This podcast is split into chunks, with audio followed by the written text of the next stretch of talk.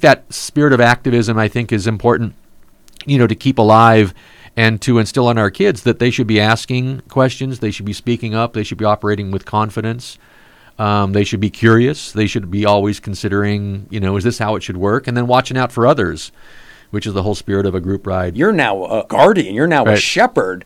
If a grizzly bear, a big 2,000 pound metal box comes near you, you got to fight it off somehow. and they're seeing me do that. They're seeing me being the, the protector, which makes them feel safe. Right. Biking with my kids on the street has been, I think, a great experience for all of us.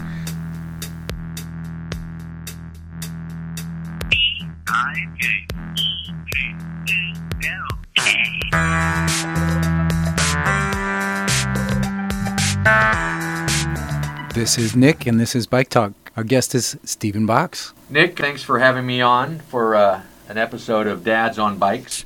And uh, also want to thank you, Nick, for keeping the faith. I don't know how many years it's been, but I think it's been a lot of years that uh, you've kept Bike Talk going. And so uh, we have a special guest here tonight that uh, has been on Bike Talk in the good old days. Ross Hirsch, who uh, I first met probably 15 years ago on a Midnight Riders uh, ride. I don't know, maybe it was the Tron ride.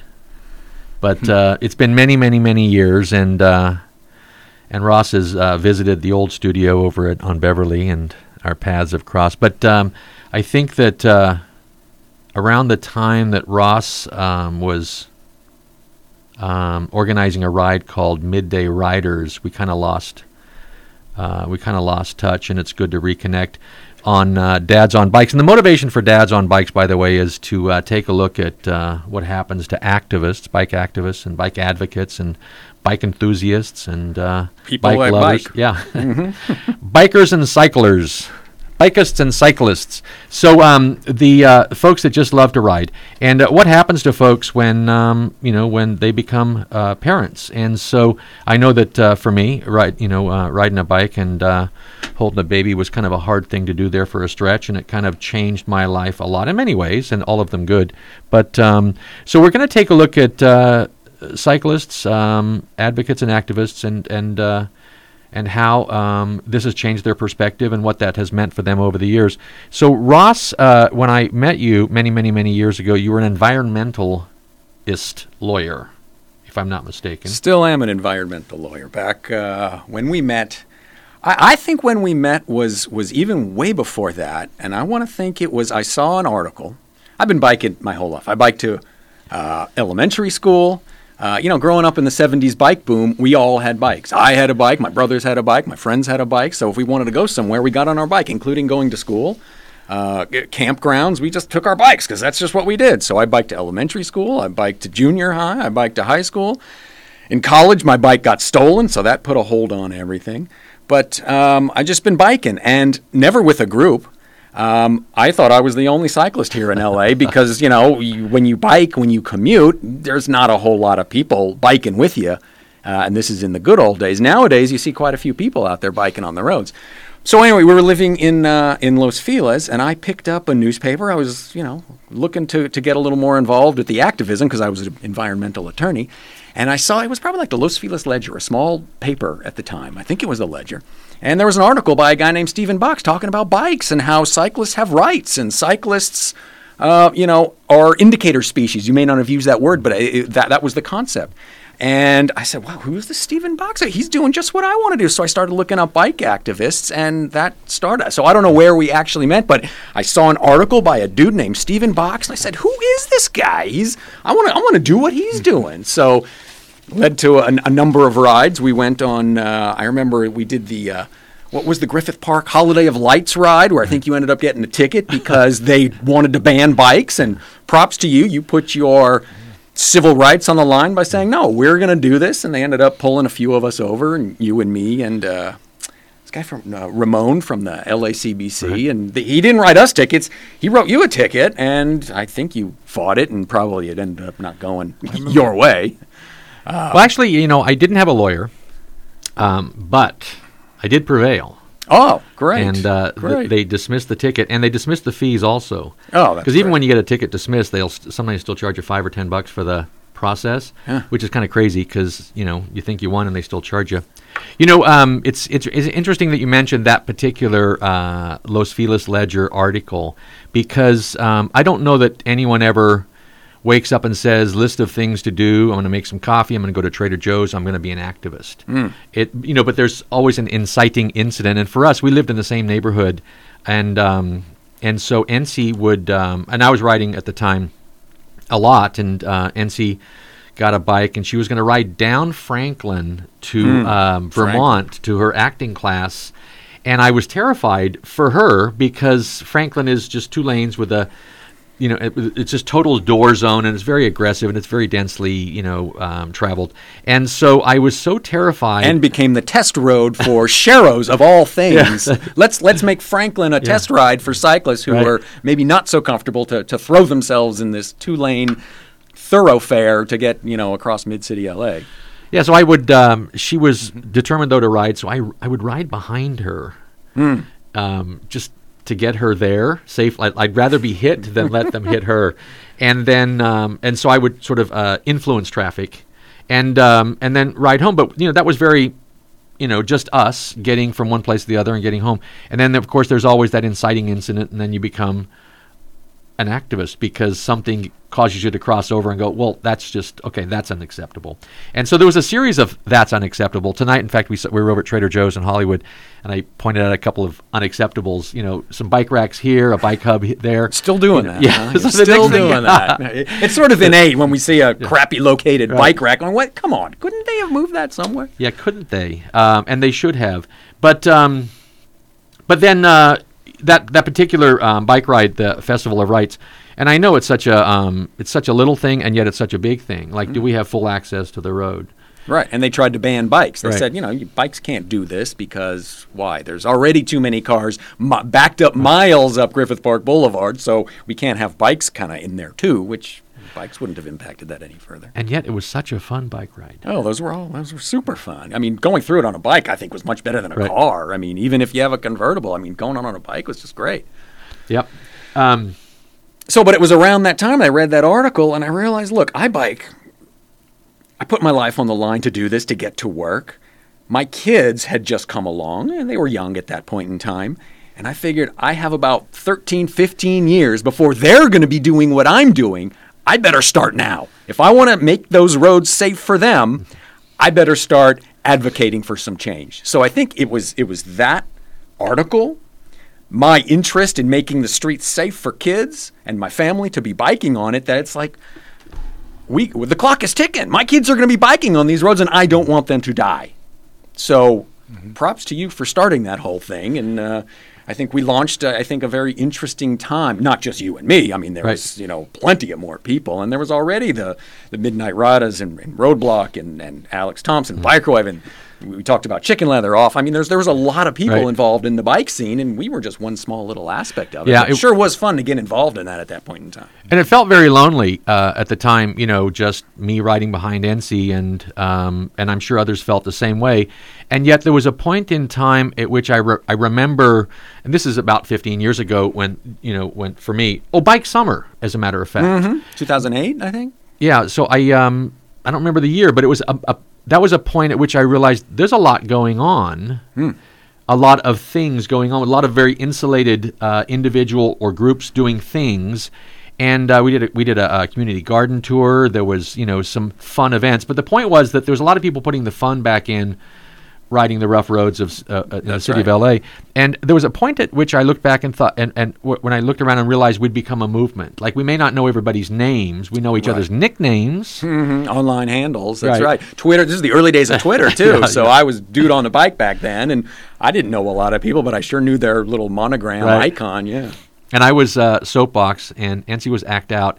And I remember Will Campbell was the first one to get a Twitter account, and he told us what he ate every day. And I thought, well, okay, now I totally don't get this. Yeah. Because all I know now is everything Will ate all week long. But, you know, it obviously. Uh, He's probably still at it too. He's right? still telling us had some fried chicken today.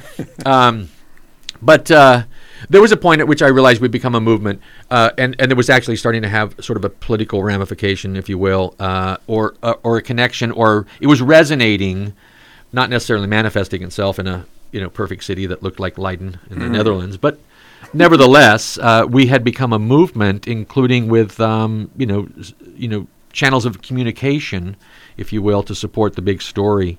Uh, that was being told on the road. Man, there was some. Uh, we would ride all night long. It seemed. Oh, I mean, I, I started. I remember the first midnight ride I went on. Um, it was over uh, Pan Pacific Park, I think was the meetup, and I came over the crest of the hill and looking into this bowl where the, the park was, seeing just blinky lights as far as I could see, and it was it was the most beautiful thing I've ever seen. I mean, I, I just felt like. I'm home. I mean, who are all these people here at 10 o'clock at night with their blinky lights on when we're going for a bike ride? Oh my God, these people exist. I, that was so much fun. And then, so of course, you go on, you know, a first couple rides, and then Critical Mass came along, and there was a little more activism to it. But gosh, that sure was fun. I mean, that was all of a sudden, it's like, wow, I can have, like, there are parties on bikes, and that's great. But the problem for me is I had kids at that point in time that I was very cognizant of the fact that my wife and kids are home. Yeah. it was a little later, so my kids were probably sleeping, but I'm being ripped away from my family. I usually went with. I had a brother that uh, was a, was was was also into bikes, just like me. Um, and we would go for these rides, so we'd have a great time. But it's like I, I really wanted to do nothing more than get home after a short amount of time. So I had this sort of dual personality where okay, great, super fun on bikes, but I want to go be with my family. So Right. what do I do to to bridge that gap? And that's what eventually I read an article like yours, and I reached out to Shay and Liz over at Cycle. Right, that was right. just getting started. And I said, hey, folks, what can we do to, to get like parents biking? There are all these awesome things because they started Midnight Riders too. I think there was w- Women on Wheels, Women on Wheels. I think Mm-hmm. Right, Shay Wow. and or Liz Yeah. Wow were, were involved in that. And so they said, hey, we, we're totally down for that. Why don't you and some other people have Right. approached us? So we started Fab, Families on Bikes uh, which which did sort of midday rides, and eventually. Uh, I think there was another group that morphed into midday riders, but there was a famous picture that one of our uh, one of our group took, and she called it the nap time riders. so it was sort of like to create this fun that the midnight riders had, but do it during the day so we could all enjoy it. And we'd go for lunch, we'd go for tacos, maybe we did some holiday rides, and we'd go get some hot cocoa. So it was sort of really midnight riders was the impetus for starting these family group rides because they're fun and it shows people that they're fun. It shows people that they're safe. Shows people that when you bike in groups, then you know you're you can have fun and be safe at the same time. So, so going way back, that really for me that was the impetus. These group rides, seeing how much fun they are, but I want to bring my family along. Is that Midday Rider still out there? No, um, Midday Riders was a thing that was started around the time of the first Ciclavia. Back in 10 10 10 was the first Ciclavia. Remember that? Um, and I think they were worried that no one would show up because that was the first one. Hey, we're going to close some streets to cyclists and pedestrians and roller skaters, whoever. But they were kind of the organizers. This was LACBC. I was involved with them at the time, and they were a little afraid that, shit, we're going to close the streets, but nobody's going to be on them. So they started broadcasting, hey, if you got something going on, let us know. We'll post it on our website. So Jimmy Lazama, Mark Didia, and me, we kind of said, hey, look, we're all new fathers at the time. Let's get let's do like a kids ride because I had done a couple kids rides with LACBC. We did a holiday ride. Um, and then I started the families and bikes with, uh, with with Liz and Shay and Cycle. Um, so we put together this this group. Uh, Jimmy Lazama had much bigger aspirations for the group that it, it we actually changed the name now that I think about it to, gosh, Jimmy, help me out. Um, BC Chamacos, which means basically bike punks. Yeah. Uh, like young bike Right. punks, uh, bike kids. Uh, but it really, the first I- I- iteration of that was the, the midday riders. And my son even drew uh, a little, you know, a little skeleton like the mid, midnight riders had, but we put a little hat with a propeller on it. And that was, those were our spoke cards. We used to give those out as, as spoke cards. So those were the mid midday riders. So midday riders is not around anymore. It just, you know, I remember Jimmy Lazama said, he said, man, you know, this, this kid racing thing is no joke. Trying to do that and hold down a job, Right. we didn't have time to start bike groups. So we just kind of did what you, what you and I did. We broke off on into our own, and we raised our family with a little bit of an emphasis emphasis, emphasis on incorporating bikes into that. I still bike every day. My kids still see me biking every day. They now bike. My kids are older than, than yours and Nick's. Um, one I just just went to college, and the other one's in high school. And I would say we all kind of love bikes. They all have their own bikes, we I have plenty of bikes for them to use. My son just came to me the other day and he says, "Hey, Dad, I think I want to go mountain biking." I'm like, "Super! I've been mountain biking since the '80s. I got two mountain bikes in the garage, one for you, one for me. Let's jump on them and let's go mountain biking. Mountain biking, super fun." So, I think through me, I guess as a dad, really just my interest in bikes has sort of just by osmosis filtered its way into our family life, and they've just sort of caught on that bikes are a thing that you can do. They're not weird. Right. They're not just for dad to put on his really tight clothes on weekends and go out with a bunch of dudes and climb Mount Wilson. It's just something that you do every day. When you want to go to the store, you can you can just get on your bike. If you want to go have some fun, just go bike around the neighborhood like we used to do back in the 70s, back in the bike boom era. You would just go ride around the block, and that's kind of fun. So, I don't know. I guess that's coming back to what, what do we do as dads and as bringing this sort of bike thing out from the streets into our house.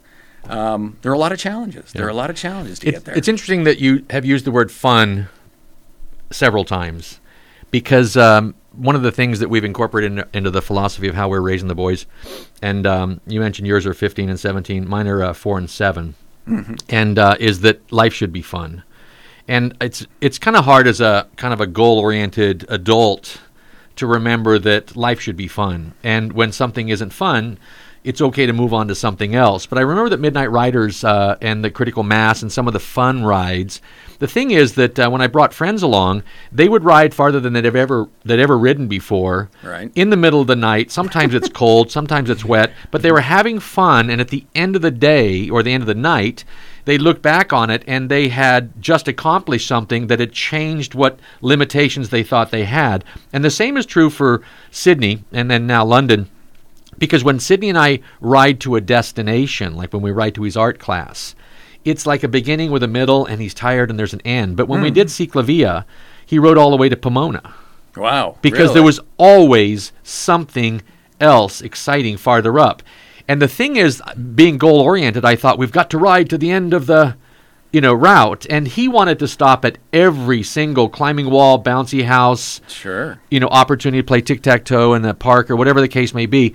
And um, again, back to the fun because on the fun rides, it was never goal oriented. Like we're going to a destination. It's like we would stop for the silliest thing, you know, and and right. Some of them there were destinations, but most of us in the masses, other than the ride leaders, had no idea. Are we going? Is there going to be a band somewhere? Are we going to stop at a cool overlook? You, you never really Yeah. knew. You were just going along for the ride, so to speak. There was one uh, ride where um, where we ended up in the bowling alley in uh, Eagle Rock, and it was um, and you know it, it was a midnight ride. There's no chance that all these people are going to fit in the in this bowling alley, but Roadblock was performing an ACDC cover band. Oh, and so it's pretty funny because 90% of the group is in the parking lot, which was fine because it's one of those few times where you don't mind not getting in because Right. getting not getting in was better than getting in. It's like a Grateful Dead show. You know, Yeah. the scene is out in the parking lot, man. yeah. So, uh, but with with the with the boys, um, we've also been opportun like. You know, I would love if they played musical instruments. We've made things available. I would love if they did this, that, or the other. But then that's me imposing my interests on them, as opposed to we've we've made things available. So with the bikes, skateboards, scooters, pogo sticks, the list goes on of the stuff that we've uh, laid at their um, made available to them, and uh, we try to make it. You know, I think modeling is the best way to make it happen. Um, you know, if you modelize, if if you model uh, physical activity, if you model um, good habits, they're more likely than if you just instruct. Yeah, I think the concept of fun that you just mentioned in that list of toys or vehicles, pogo sticks, skateboards, all of that stuff, the bike really is so much more than that, though. Mm-hmm. Kids will probably outgrow a pogo stick. My kids still skateboard. I still skateboard because it's really fun.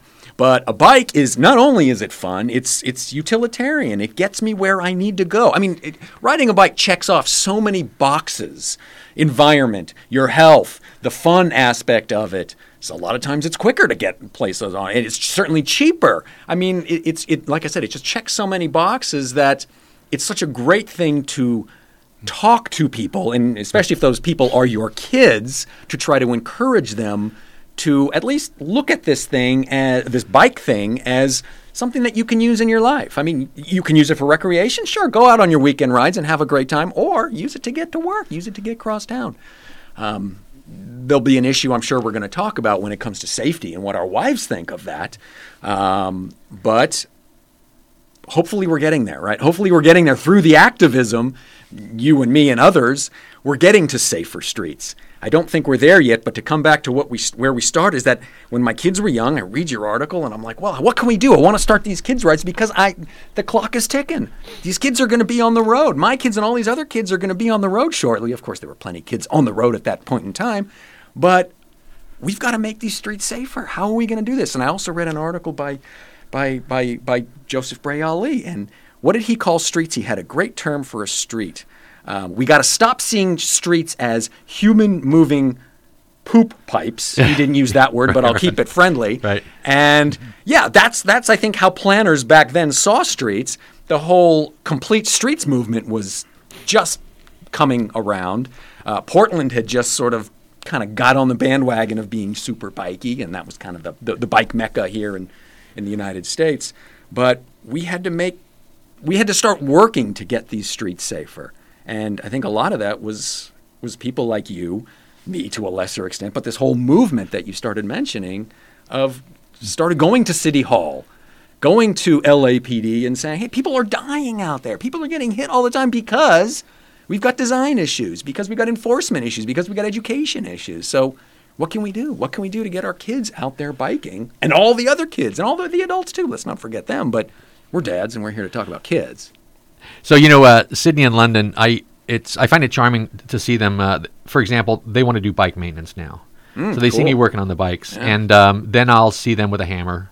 Banging, On the bike? banging on the bike, and I, so you know, okay, well, this is, um, and I I, I want to keep it positive, um, so we'll save this for the wood and the nails over there, but um, but the fact remains that we have lots of bikes, and I, I wanted to get a lot of bikes so that the kids, so that no kid in our in our sphere of you know families ever doesn't have a bike, so that we can do you know group rides. And so we take a lot of bikes over on Park Day, over to the skate park, the local skate park where we do Park Day, and uh, there's a big, huge uh, skateboard bowl.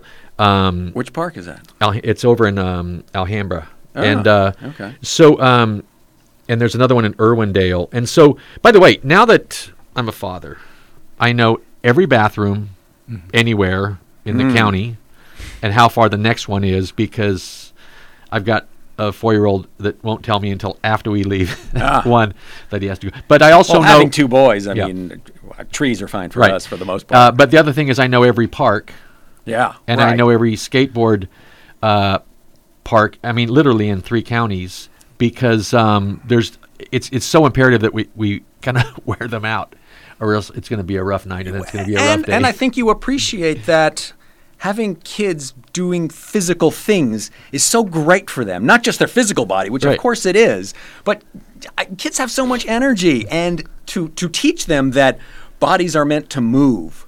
You can do that on a bike. You can do it on a skateboard. You can go do it for you know. You can go for a run. You can go for a swim. You could do whatever. But yeah, getting kids out there. I mean, that's how kind of I was when when I was younger, we were just kind of always out there doing something. You know, uh, I, I don't know what folks with super young kids today are doing because we have these things in our pockets and these screens that are so darn enticing that are keeping us on our couches instead of getting outside. Put those things down and go outside. But yeah, finding those skate parks. When my kids became skaters, and it got me back into skateboarding. Yeah, we knew every skate park in, in, in like you said, in, in several counties, and we would go on skate sojourns and go find them and go skating because it was fun, it was cool, and it was physical. Yeah, and now that I'm a father, I see things through a different lens, and so we go to um, skate parks, and there are rules at the skate parks, and so the, I think the helmet's a great rule. I, I helmets and pads. You know, uh, concrete. I think has gotten a lot harder now that I'm in my later 40s. When I fall, Yeah. it really hurts. but Um, but there's also um, I see the um, I see the segregation or the impact of segregation. The boys have skateboards, they've got scooters, and they've got bikes, Mm-hmm. and we, we pack everything into the into a little wagon when we go to park day so that they can do whatever they want. Yeah. we just toss it all in there, and it's up to them or whatever they uh, choose to go with. And sometimes they run in the in the, the skate park because they just like running up and then running back down. And I know this drives the adults crazy. Probably the other skaters too. Right. Yeah, yeah. Uh, but there's it's it's interesting because I see some that recognize there there are little ones, and so there's an interesting. I, I mentioned earlier communication and uh, negotiation, and you know th- some of the things you learn.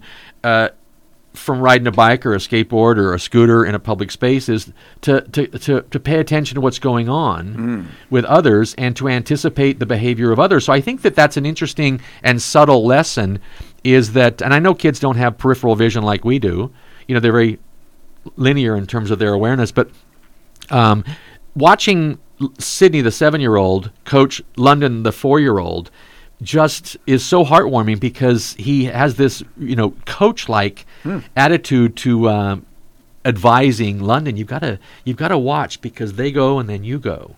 And I Yeah, think this is awesome because I can still go to the grocery store and have people knock me down. You know what I mean? There are so many adults that are so self-absorbed, but watching a 4-year-old and a 7-year-old use little things like mobility to learn how to negotiate and communicate with other folks um, and cooperate with other folks.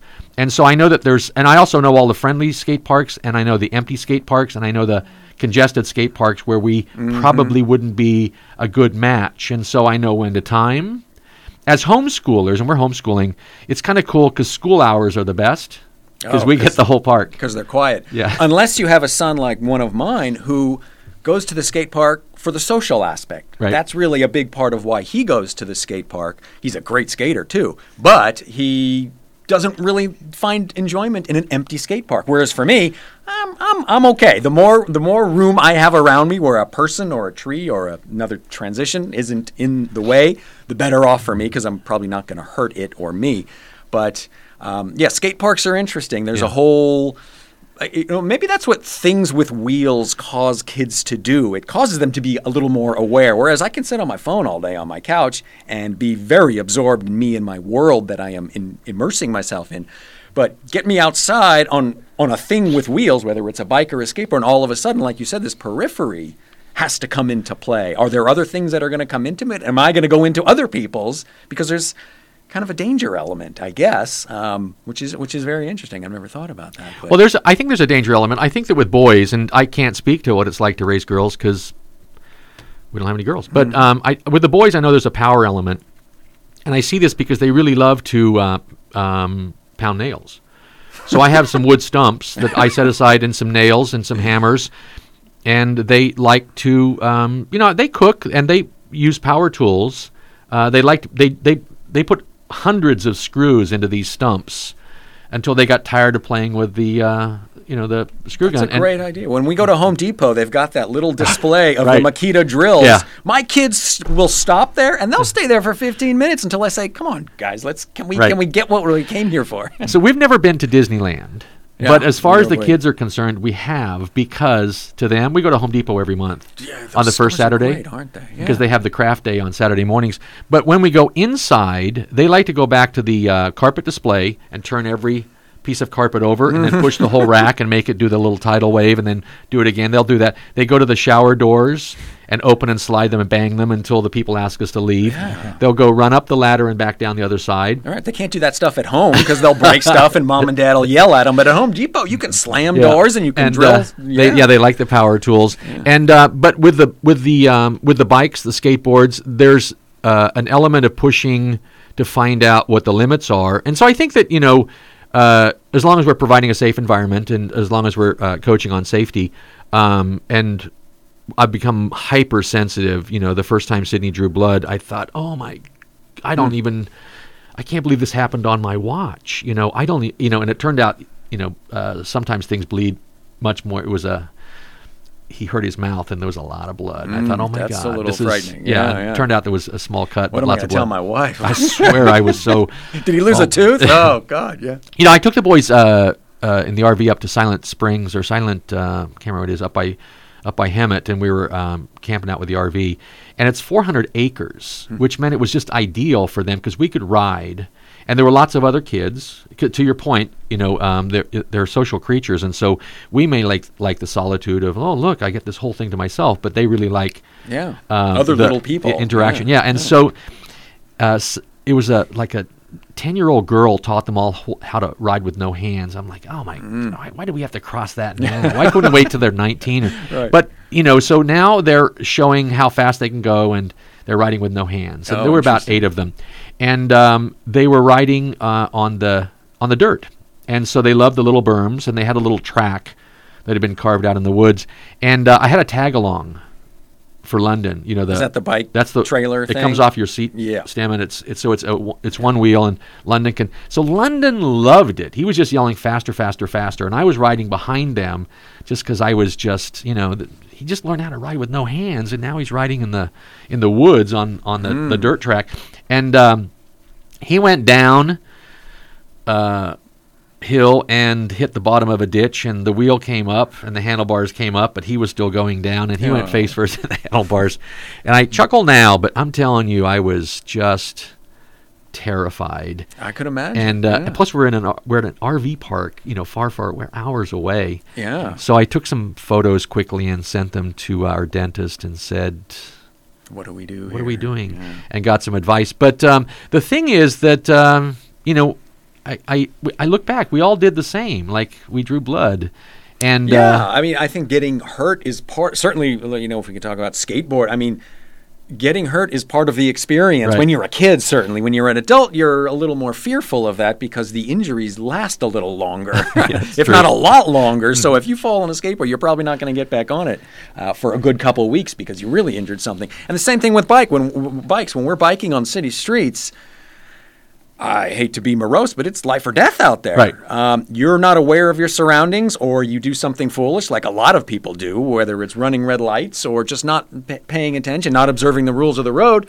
There are dire, dire consequences. So y- you have to be aware of, of your surroundings. So well, I do think that the respect issue. I mean, I'm not. I would never will pain on anyone, but the thing is that um, that incident happened, and we discussed it, and um, you know, there. These are great opportunities to to talk positively. I would never want to uh, my my kids to live in fear. Or to uh, do anything other than to move confidently and aware of their surroundings. You know, uh, Nick is taking. Um, he's going to become a league certified instructor. Uh, Los Angeles, uh, uh, the League of American Bicyclists uh, league certified instructor course, which means he'll be authorized to. He'll get a. He'll get a. He'll be a deputy, uh, just like you. Um, oh yeah, but uh, the thing is that in in the in the um, LCI training, um, you know, there's we, we look at all the collision data, and some are the responsibility of the cyclist, and some are responsibility of the other party. But there's a strategy for each type of incident where we can then not. dr- I don't want you know not act defensively, but act confidently, knowing you've got a strategy and a technique and a skill for avoiding every type a left cross, a right hook. The list goes on. Yeah. Of uh, and, and even as you uh, uh, mentioned today, showing up visible. Yeah. Like why would you wear camouflage gear in the middle of the night and Or- wonder why no one can see you? It's because Yeah. they can't see you. or, or the, the black uh, spandex is, is the color of choice for cyclists, which I, I, I don't understand. Um, I want cars to see me, so I wear the visible orange Yeah. jacket. I have a flag on my bike that tells drivers they, they see either two things when they see a flag. They see, oh, there must be a kid up there. Yeah. I better drive slow. Or they say, that person has no idea what they're doing because that flag is whipping all over the place. And what kind of idiot puts a flag on their bike? I'm going to give them a really wide berth. And Yeah. that's exactly mission accomplished. Yeah, that's one of the most basic strategies is to be seen. But um, we look for the opportunities with the boys to teach them strategies and uh, to move confidently. And it's not just in uh, on a bicycle. You know, Sydney and London and NC went with me to uh, the Rampart Village Neighborhood Council um, this week on Tuesday with the, the Mobility Bill of Rights. You know, the freedom to travel safely and, and, and free of fear is the basic. And um, and it's the same as on the cyclist bill of rights. But the point is that I want them to see uh, adults modeling uh, confident behavior, like how is how do we go present our case to another group, and that's all you do, I suppose, is present your case uh, Yeah. for a living. Well, there is a way to to bike and minimize your risk. There's a way to do it smartly, and I think that's what the league teaches. That's what any good cycling class teaches. Um, unfortunately, a lot of people don't take those courses. A lot of people are kind of winging it. I've never taken one of those courses, but I've been biking for long enough that I feel confident and comfortable. I'd still probably benefit from one of those courses, and I would encourage anyone to take one of those courses. But how do you teach those seemingly boring concepts to kids um, to allow them to get on the street safely? That, that's a that's a hard one. I mean, there are just so many. Without being a, a motorist, which you know, I you know, at 16 I got my license just like every one of my friends did. Um, and I had this discussion with my son the other day. It's like he wants to ride a bike, yet he doesn't know the rules of the road. He's never taken traffic 101 or even traffic school or whatever the that thing they used to do in schools, which they Right. don't anymore. Um, to know the rules of the road, to know what the signs mean. Um, so it's it's hard to teach kids. Hey, get on the bike and you can confidently bike on these streets. I got off to come here today. I got off at North Hollywood Station, getting from North, and there must have been an accident on the freeway. Um, and I biking here. I mean, it was pretty treacherous. It's not a route I'm familiar with, so of course I didn't know the safe. There is a little bit of a bike lane, which is nice, but it was not for the weak. Um, so, how do you teach kids the proper way to get out on that street and do it safely? That's that's a tall order. I've been thinking about how do we do that for, for 10, 12 years now, and I, I don't know a great way. So what we did as activists is we went and we, we, we basically told others to look out for for our kids by making streets safer, by putting in the buffered bike lanes, by putting in maybe just any bike lane to start. Um, but it's hard. It's it's you know progress moves very slowly. Well, I've you- said that being a bike activist is akin to banging your head on the wall because it just feels like that's pretty much all you're doing most Right. of the time. Progress is being made. I don't want to sound like just a you know just a naysayer, but it sure is slow. Um, you know, I can't say the streets are all that much safer since when I start. There, there are more bike lanes, which is nice, mm-hmm. than there were 10, 15 years ago.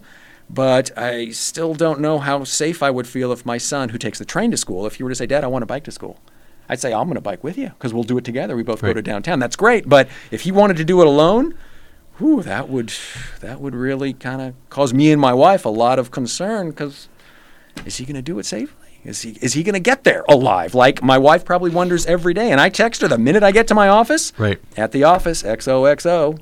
Same thing. When I'm leaving, I want her to know I'm leaving the office, so you should see me in a half hour. If you don't see me in a half hour, call Stephen Box.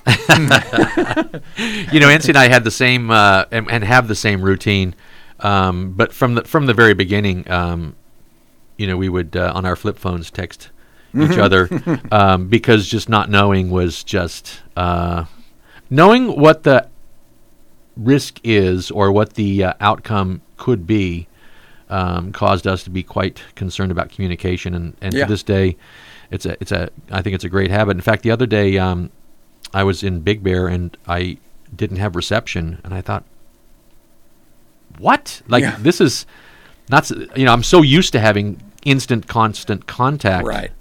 Not for surfing the web, but for communicating Right. to your loved ones that you're okay and alive. Yeah, exactly. for a moment I just felt Right. completely vulnerable. I had the boys, and uh, so I just wanted to check in and let her know. And I know how important it is for me, mm-hmm. and so anticipating that, you know, um, I, I I was I mentioned that the boys want to learn maintenance, and and I think that um, and and they we you know we now we can change tires and.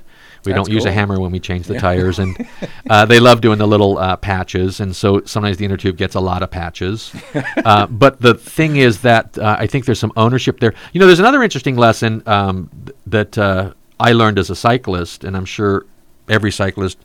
But you only get a flat once without learning to carry a patch kit, and you only um, get a flat once and carry start carrying change so you can get on a bus. And you're like, there are so many lessons you learn the hard way, and then next thing you know, you're carrying 60 pounds of supplies because there's nothing that's going to come up. And then you start whittling it back down, but they're they're you know from the point of absurdity, you know. But uh, the boys now, when we travel, regardless of whether it's on a bike or um, just going out for the afternoon to the park, now have the same drill, which is we take water, Yeah. and some snacks. Yep. Water, snacks, food is a big one. Yeah. you know- They don't carry their own patch kit. They they rely on dad to do that still to this day. Um, I, I'm not sure why. Maybe that's a failure of, of mine as a parent that I haven't beaten it into my kids that you must carry a patch kit. Because what do you what if you get a flat? What are you going to do, dude? th- they don't they they are kids at the end of the day, even though mine are you know older teenagers. They still don't have that foresight to think. Well, this could go wrong, that could go wrong, that could go wrong, and that could foil my plans, and that'll ruin my evening. They don't, you know, they, they You know, it's funny you say they're kids because um, London's four. And when I forget something, he gives me the. You always need to bring water. You always Oh, need. he gives me the, the adult lecture because I forgot something. But the point is that uh, we are um, having this little pre uh, flight conversation now to make sure that we have what they want. yeah. Because I'm not picking their snacks and then getting uh, uh, any sense of disappointment because I picked the wrong snack. So we're going to do this together. So we we uh, pack our our bag, which of course I carry. Uh, no matter how much stuff they want to carry, it all it It always all ends up in my bag. Yeah, yeah, yeah. Because we have the bags uh, or a, a backpack. Um, having bags on a bike is just so useful um, that y- you can stop anywhere and all of a sudden you've got a, a, a pack mule that you can put stuff in. My kids ride, you know, much. You know, one of them's into a fixed gear, the other one's got, you know, a more of a race style bike, and you know, racks and bags just don't really fit with that. So, you know, they got me who's got you know two big bags on a big back bike rack that can can hold everything. They sort of rely on me, but I think it does teach them that resourcefulness Right. that at least it, it has for me that I always carry a patch kit, but if I don't, okay, how far am I from a bus? How far am I from my actual destination that I could just walk there? It's really not the end of the road if I get a flat and I don't have a patch kit. Um, I think cycling sort of teaches you that sort of urban resourcefulness. Um, that's another step in that sort of confidently going about, you know, in, in the world out there. Um, and I think bikes can can really help kids sort of get that. Like you said, I think the ownership and the bike maintenance. I love that. My kids aren't really super big on bike maintenance because I kind of do it for them. Um, a lot of times with them, but I think t- to have a machine that they can fix on their own, and the bikes are relatively simple things. Right. I'm not talking, you know, change your bottom bracket or anything, but to you know put your chain back on if it falls off, to fix your flat if you know, I mean, those those are those are cool things to instill in someone. That that's your transportation. All of a sudden, you're being responsible for your own transportation, and that's kind of fun to to teach someone and see someone kind of grow up with. So Yeah. I think that um, once they learn how something uh, tightens or loosens, Mm. I'll go out and I'll see them tightening and loosening. just for fun, And yeah, so that's when I. Uh, as long as it's not with a hammer. yes. So now I have to check every time we go to make sure because they there's a good chance they may have loosened things up. But I think that their curiosity is of greater value than an adherence to a set of arbitrary don't touch, you know, or, or like well, why not? I mean, th- they're bikes. They didn't, you know, they didn't cost much. Right. Um, we bought some new when they were when Sydney was uh, you know when Sydney was young. We bought um, uh, what do you call the bike where you just run? The A balance bike? Yep. So we bought a new balance bike, and it, it came with pedals, but the pedals you could uh, just they just popped out, Mm-hmm. and so um, we bought that new, and we didn't know anybody that had one, but NC had done some research that you know the balance bike is good for their development and for you know so rather than relying on uh, the training wheels, Right. But at that, and those were expensive, like balance bikes? balance bikes. Yeah, wh- when I was getting one for my kid, which was the early 2000s, there were none. There were none in the States. We ordered this hand built wood one from the Netherlands um, and got it. You know, delivered it. This thing, you know, Amazon wasn't around in Right. any significant way. Especially we were living in Lake Arrowhead, so it was difficult. Couldn't just go to the bike store and ask for one. They'd say, "What are you crazy? No, you you get a bike and you put training wheels on it. That's how you teach a kid." But after a little research, no, you don't need the training wheels. Kids will naturally get on one of these balance bikes, start walking with it, Right. and then they all of a sudden realize that hey, I can lift my feet up and I'm kind of gliding. Maybe I'm like kind of flying a little bit, and they think the fun, the fun comes back into it, and they start doing it around our living room. Um, but yeah, those were not around back when. When I was uh, teaching my kids the two-wheeled balance thing, but I, I'd imagine they're a little more popular now, right? It sounds like you. They're much more common now. I see them in, in bike shops, and you, you you mentioned bike shops and visiting a bike shop, and I feel bad ordering things online because I hate to see the death of bike shops.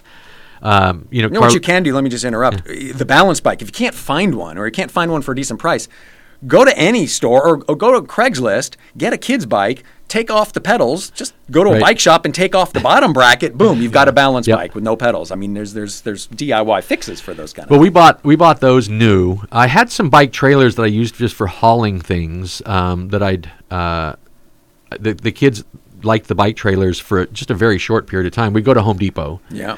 and we buy plants. And Home Depot thought we were the most amusing thing to come through because I would take the bike and the trailer through and load it up, Right. and uh, you know with bags of um, you know fertilizer, and we buy some plants, and the kids are sitting in there, and Yeah. they just thought we were the circus coming to town, and uh, and we probably were, and um, so th- but they outgrew the trailers quite. And these weren't. These weren't kid trailers. These were utility trailers. You know, they were just big boxes. They weren't those jogging No, trailer no, ones uh, that these were- put behind. this did, was you, for- did you prop them up with pillows and stuff like to make it comfortable for uh, Fertilizer and- for uh, and fertilizer? bushes and- they, they smelled like the Dickens when they got out, but uh, yeah, my kids liked the trailers for a very short amount of time. We we put a bunch of pillows in there and we put some books in there, and in five minutes they'd be sleeping. Yeah. This is when they were really young, so we that didn't last very long. I found a, uh, a an adult tricycle at a garage sale recently, like last summer, but uh, recently, and uh, it had a huge metal basket in the back. Hmm. Uh, huge, but it's a metal basket. It's like a shopping cart basket. Oh, I- well, the boys thought that was the greatest, and they were squeezed in there like a cat in a bowl. You know, like the cat will find its Yeah. room to squeeze into a small space. So the two of them packed in there and wanted me to ride faster, faster, faster. If London says anything on a bike ride, it's faster, faster, faster. and of He's course, I'm the one doing the on your pedaling, hands, yeah. uh, so I gotta try to go faster, faster, faster to keep him happy. But um, you know, it's it's amusing until it's not. And now we have a tricycle that we don't need because it was only amusing for a short period of time. Right, that's a And- big investment space wise. Um, Oh, know, yeah, well- tricycles take up a decent Yeah. amount of room. And Actually, that- just just reminded me the first thing I got bike related for my kid when he was, I would say one. You know, back in the '70s, they had the the little bike seat that you would put on the back. And the kid is basically looking at your butt the whole Right. time. I never thought that was a great solution. I didn't want to do that for, to my bike uh, and my kid. That didn't, say and you can't communicate. You got to turn around and yell at the kid, and you can't hear what he's saying. So at the time, they weren't very popular, but I have seen them become a little more popular. Was that that bike seat you put on the top tube in front of you? And the kid sort of rides, you know, you can see their little bobbling helmet in front of you. They're not blocking your view, they're, they're a little lower. But they're out there in front. You can talk to it. Your mouth is right close to their ear, so you can still converse and talk. And they have this wide open view of the road. My kid got on one of those. I think that was probably the first love of a, a bike ride that he went on. And I, I still have the picture. Of course, he's got a scowl because that's how my, my eldest son just kind of approaches the world. He's the, the math and science engineer, so he kind of looks at the world that way. But he had, I think he really enjoyed that because all, you know, we're moving fast. Right. Because, you know, he's walking and crawling up until then. But um, so that would be my recommendation for any new parent. And I'm thinking about Nick in there. Um, see if you can get one of those. Those were fun. You know, the little place that you can put their feet in and they sit there. They got Right. the, the harness strap that goes over them. They're totally safe. And they're, they're basically right between your arms. You're like almost like hugging them. So it's, it's, there's a safety thing. They see your arms. It's Yep. a real safety for the kids, safety for the parent.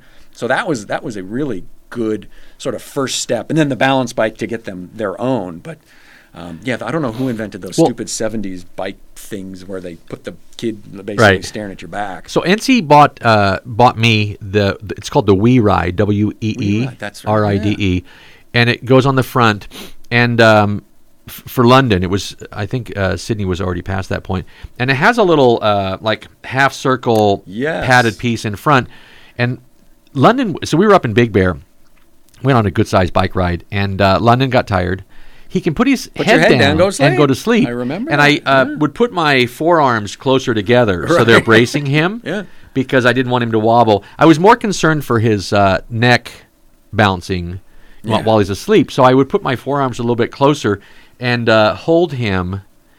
By the way, you know, uh, in terms of perspective changing, so the moment the boys were born, it wasn't just their safety, but Mm-hmm. mine also. Like I now was more hypersensitive to where I rode because getting home to take care of the family was now my responsibility. Like Right. right. Uh, So Right. I can't get hurt.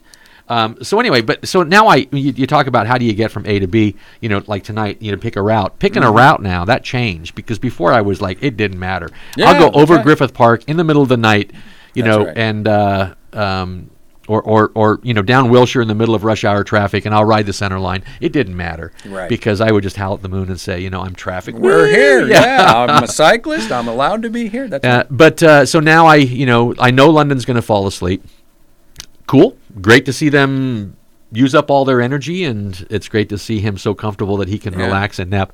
But uh, had the wee ride, and then we graduated to the uh, tag along. And London likes the tag along because, and he rides, he, he pedals, you know, he stokes. Yeah, I never did one of those. Is that is that how it works? They uh, they they pedal and they They- they, provide, provide they- a little propulsion. Yeah, there? they they turn their wheel if they choose. Hmm. Yeah. Um, and uh, so I have two tag alongs uh, that I picked up, and, and that's when I started paying attention to secondhand yeah stuff because I, you know, they're gonna they may not like it, they may outgrow it. That's right. And you're only going to have it for a short amount of Right, time. So and- yeah, why not get it used and then sell it off used to someone else or give it give it away? Yeah. I never did the tag along thing. I got a tandem instead because the plan was when my kids started school, I biked to work and I could bike to their school, drop them off, and just bike to work. You know, and not have anyone on the back seat. Um, so we did that for a while. That plan ever never, never materialized. But I did start taking. Um, I, I do a little bike touring every once in a while, about a year every year. So I, you know, go with a group of people and we go down to San Diego. It's a two-day trip. Right.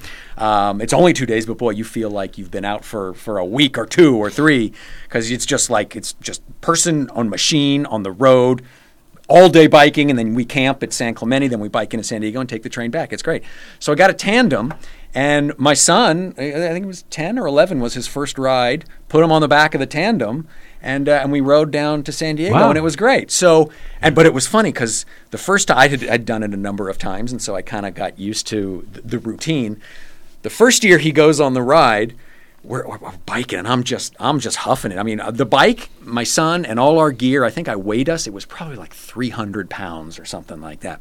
And so we, we're biking. We get about to Huntington Beach, and I'm just working. My legs are starting to hurt, and I'm just like, I don't know if we can make it. So I say, Hey, hey, dude, why don't we maybe let, why don't let, let's go to lunch? You know, that's about Orange County. It's about halfway. Let, why don't we go to lunch and we'll call mom and she'll come pick us up? How do we that? Because because I'm I'm really hurting right now, um, and I'm not sure we we can do this. And he's like. Dad, sh- should I be pedaling? and I say, wait, come again? he says, wait, do you, do you want me to pedal? And I'm like, please, that would be really great if you were to pedal. Because, you know, the tandem is, there's a timing chain connecting the two. And so he started pedaling.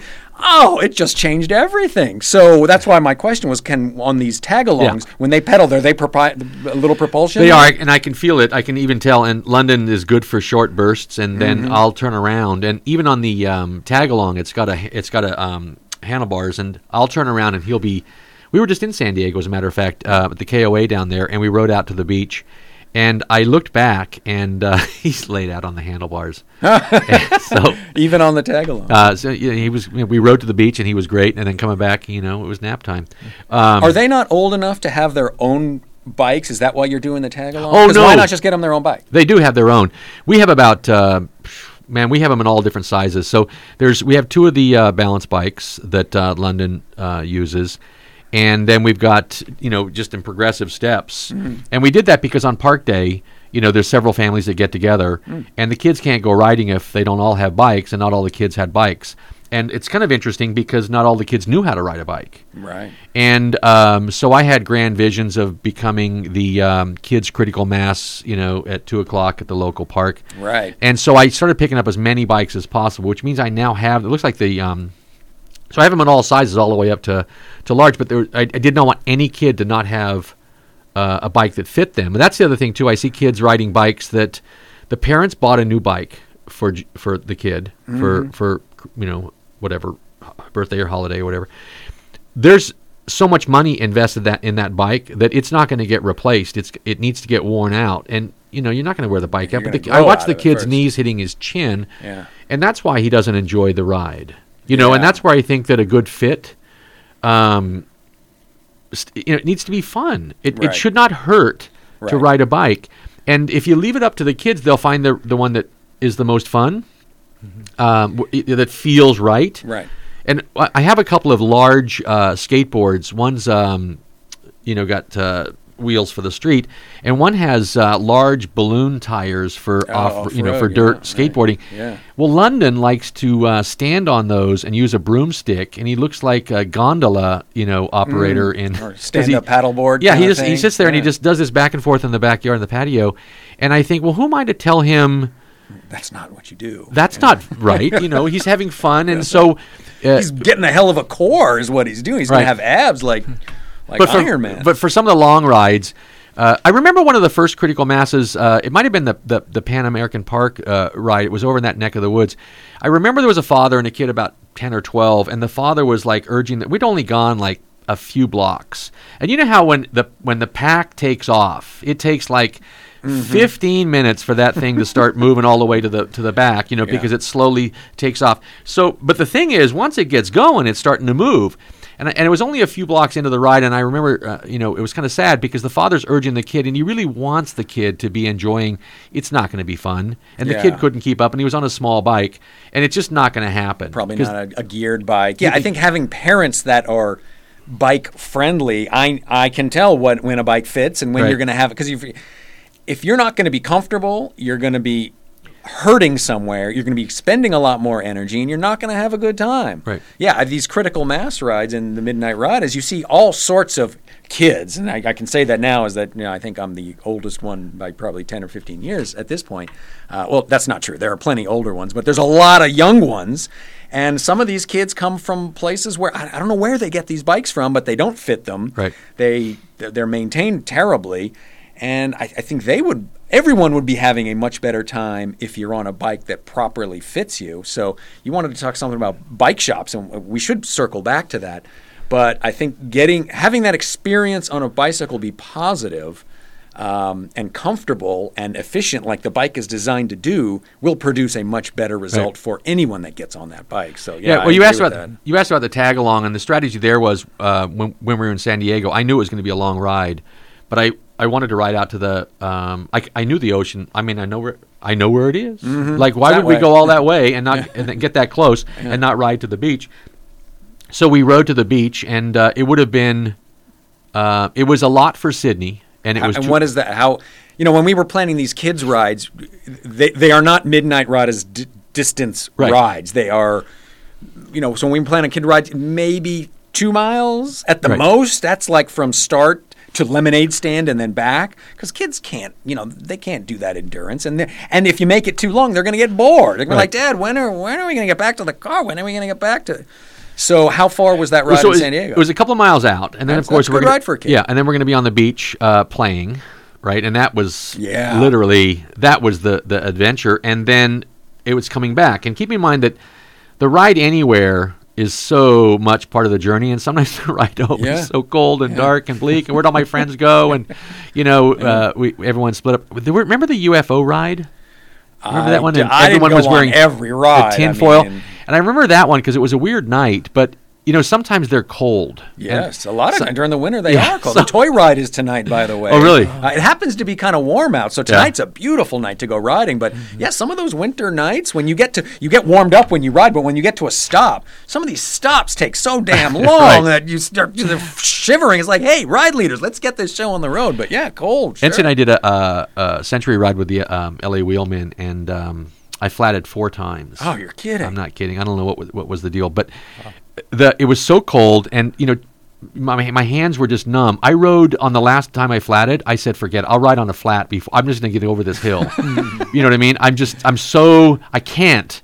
And then um, can't remember his name, but uh, the, the the guy that rides uh, SAG for uh, LA Wheelmen showed up and changed the tire for me, and I was so grateful. Yeah. Oh, thank you so much, and I could ride over the. the but sometimes it's just it's just hard. And anyway, on this particular case, um, you know, we ride to the beach. It's going to be a little muggy on the on the way back, a little cool. And so I took the tag along on that one um, so that I could control the pace and still have it be fun for him for London and Sydney. And that way, I could still ride with um, and you know sort of influence and, and protect Sydney. Yeah, there's, there's be, a control element Yeah. to that. They're not on their own independent little sort of satellite that you have to watch. They're like when, when my son was either on the, the handlebars or uh, on the back of the tandem, Yeah. I don't have to worry if he's veering out too Right. much in traffic. Now, to this day, when we still go biking, I'm looking either in my mirror, which I have on my glasses, or I'm behind them, I'm always door zone. Let's scoot Yeah. over a little bit. Oh, no, that's a little too far. You know, cars go a little fast on the street. Let's get a little closer because there's no car. So yeah, having them on the tag along, I'm sure that that's a, mm-hmm. that's a little more peace of mind for a parent that you know where they are. Yeah, so I, um, you know, at, at, at every stage of their development, I've looked for uh, what's the best space for this element. So when we ride to Sydney's art class, it's on a major boulevard, and that's a completely different circumstance. Uh, Tag along, or is that his? That's that's uh, on his bike. on his bike. yeah. and uh, so that's a couple miles up and a couple miles back, and um, there it's completely different. But it's it's I know he can handle it. Uh, but to get to that point, we did a whole lot of. Uh, this road is not going to have any cars on it, and I'm not going to be concerned about him weebling and wobbling. Because keep in mind, I, the first time he started doing the zigzag, I found myself wanting to, you know, hold your line, you know, and act like an adult, and I realized, well, that's the fun of a bike. Yeah. Like is weebling and wobbling and doing a zigzag and But there's a place for it. There's I a mean, place, in, a and so- park, one thing, in a Right. parking lot, another thing. But on a street Right. with traffic, mm. So uh, that's where um, to practice the the skills and the drills, I would find space that belongs to us. yeah, And so uh, if he deviated, it wasn't at the expense of safety. Right. And uh, we could still have fun, but we still got to practice the um, skills. And so I have a little video where I rode behind him, and he's actually signaling. Oh. And he's uh, he rides up to the. it's, it's up in Big Bear. There's no one around. You know, uh, but for the fact that we've agreed that this is an intersection, and you know, Yeah, right. there's, there's no one up there. It's it's literally deserted. And uh, but I had this little video, and he's uh, riding confidently, which I think is a great way to go through life. Like, if if we do nothing as parents but raise children to become adults that walk confidently Right. and communicate and negotiate and cooperate and you know Right. Are aware of their space and other people i think that's tremendous success in and of itself but that's this little video that i have that uh, you know still continues to tickle me uh, when i watch it because he's such a little That's fun. confident cycler with his little helmet and he's Put signaling it up on YouTube. yeah, I remember when I saw my kids signal. I I, I always signal, Yeah. not always, but I, it's a big part of my my safety routine. Uh, and we bike to school. I, I would bike my kids to school. This is elementary school. We'd all get on our bikes and we would bike to their school. I would drop them off, and then I would continue bike to work. Uh, and there were a couple left-hand turns where we these are these are all side non-arterial roads in, in Glendale for the most part. Um, and we would signal, and then we would make a, a left turn. I'm thinking of one from Ethel up to uh, to their to their school. And yeah, to see my kids just model that behavior. I never said, "Now, kids, you must you must use your signals." You. But they they just did it, and it was kind of like, wow, they're being smart, confident cyclists, and they're they're doing what what they should be doing. That was kind of a proud little little micro moment there. Yeah, you're right. And our street is uh, it's teed at both ends. It it just it runs between two larger streets, and it's a long street with um, little cul-de-sacs. Yeah, nice. And so we'll ride. We can get some distance riding up and down that street, um, and we ride every cul-de-sac. We go in, we do the loop around the cul-de-sac, and we come out. We go up to the top, and we turn around, and we come back, and so we can get some major distance. And then we do the, um, you know, it's this is the suburban sprawl. I mean, you, you spoke about coming from North Hollywood tonight. It's just such a distance between intersections, which is kind of a good thing Yeah. uh, when it comes to the kids because we can get some distance in with without having to stop and be cautious and Mm-hmm. look left, right, left. You know, like is this is this about having some fun or is it about you know being Yeah. cautious, cautious, cautious, cautious, cautious? Not dying. Yeah, yeah, Yeah. yeah, yeah. The less so- intersections, the better. So yeah, so it's kind of nice on ours because it's a quiet street. If if if you're if you're not there, if you don't have a reason to be there, you wouldn't be cutting through. Yeah, because it doesn't get you nice. anywhere. Yeah. and uh, so we get some distance in. But anyway, um, so there you have it with the uh, with the boys. If you had any uh, advice for a young father such as Nick, who's uh, Nick, how how old's your your baby? Four months. Four months. If you had any advice for a young uh, father, what would you uh, what would you say to prepare uh, to raise a confident city cycler? What would you say the first steps would be?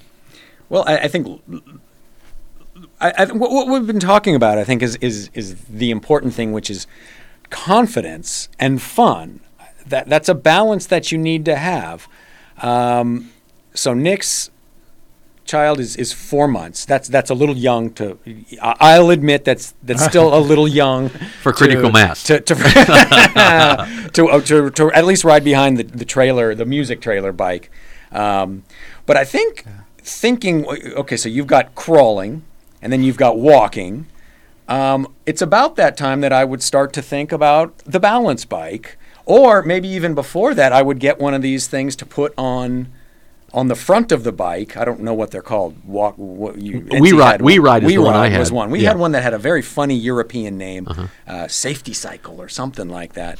Um, but I think those just sort of teach kids that this bike thing is something that is, is interesting to them. It's you know they're they're, they're probably going to get familiar with cars because they're always coming in and out of them and they see them all over the place and they're probably enamored with them just as much as they are construction vehicles, which I don't know. My kids just were just drawn to those things, but to see the bike as another sort of thing that is around the house that can be used for mobility. Um, instead of just that's that's dad's thing that's in the garage that he rides and I say goodbye to him and I don't see him for a couple hours. That's probably not the most positive experience. So I think introducing a kid to a bike in in the most appropriate way to, to guarantee that they have some fun with this thing. So in dad's arms on the front of the bike on a safe side street is, is probably the the best place to start. And then I would certainly think about getting that balance bike early because Yeah. they're going to want to ride it. You know, they're going to want to do what dad or mom is doing. And if they see them riding bikes, they're going to want to jump on that bike too. And so, how do they do that? Well, they got to learn the balance. And so, why can't they do that on a balance bike in the living room? They can. You know, there's a lot of there was a lot of things. I mean, just about everything about being a father that I'd never thought of, and everything I thought of, I turned out was wrong. Mm. You know, because I'm imitating bad behavior that you know we inherited from, from our parents, yeah. previous generations. But, um, but you know, in the in in the development of a child, you know, from tummy time and crawling, and you know, some of the th- I, d- I never really thought about the science of of you know balance and the science of um, the development of basic strength. And so much of what we do as protective parents is counter beneficial you know because there's that little thing that, that the kids uh, it's it's on wheels and you put the kid in and the kid can move around but they're in Oh. they're suspended but they're not learning balance. No, and right. s- this is when their muscles are developing this is when balance is developing. And so the the fork in the road for kids between not developing balance and strength and agility and confidence and then developing all of those man that fork in the road comes early That's right. There's so many things you could buy as a parent.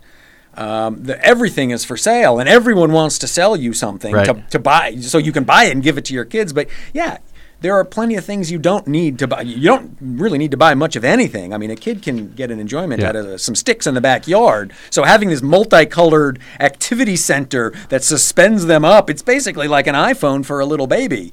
I mean, Wait a second. yeah. Wait, wait. Now that's what we just bought. Yeah. what what'd you buy That what he just described. The multicolored colored. What you were just talking about, the little thing that suspends them when they've got like the tray of Yeah. toys Yeah, around them. We just got that. I I had one too, and I'm not I'm not saying it, it you know hampered my, my child's development or anything, but you know, does a kid really need all of those things? When you're a young parent, you're sort of lulled into thinking, well, I gotta I gotta help my kid's brain development. So when they're in the car seat, I gotta get those multicolored pattern things for them to look at to build their brain, and I gotta get them this little activity center to sit in. Hey, look, those are great things. You know, when you're a parent, you're busy, you got a lot going on, and you might just want mm-hmm. some downtime. Putting your kid in one of those things, and it's got spinny wheels and little you know chewy things. You know, there, there's a value there. So I, you know, I didn't mean It's to a come lot of down. plastic. Come, it's a lot. Certainly, is a lot of. Pl- and then, what are you going to do with it on the back end? I hope, Nick, you're not just going to toss it away. Find someone to give it to because that's a big old hunk of plastics yeah. that's going to Well- go to a landfill. I do think that that's one of the um, most important things. Well, I mean, there's a lot of important things we could do. We could exchange information and guidance and share, you know, experiences, but also um, connecting with regards to uh, to passing things on because there's two things occur. Either they completely destroy things, Mm-hmm. like they've got clothes that I, I can't, like. What did they do? Yeah. That they just fell apart. Like the knees are gone and the Socks are not getting passed Right. on to younger kids. on the other hand, and they've got shoes that are completely Yeah. shredded, worn out. There's nothing left. Yeah. They've got other shoes that look brand new, but they grew so quickly at that particular spurt that the um, you know the shoes can get passed on or the clothes can get passed on. But especially things like these bikes, Mm-hmm. you know, at a certain point, we're not going back. so it's going on to someone else. But um, one thing I, you know, in the spirit of what are the things that we can do without, one of the things I learned, Nick, uh, is how much furniture we could live without because if we're talking about safety around the house, Yeah. rather than creating getting a little bubble to put um, them in so that they don't hurt themselves, man, there was so much furniture that I realized on day one. What on earth do we need a glass? Coffee table. coffee table. Uh, wh- why, why on earth would I put this here? Because it's right at face level. Right. If they fall, it'll be into the corner of a glass. So a lot of stuff disappeared.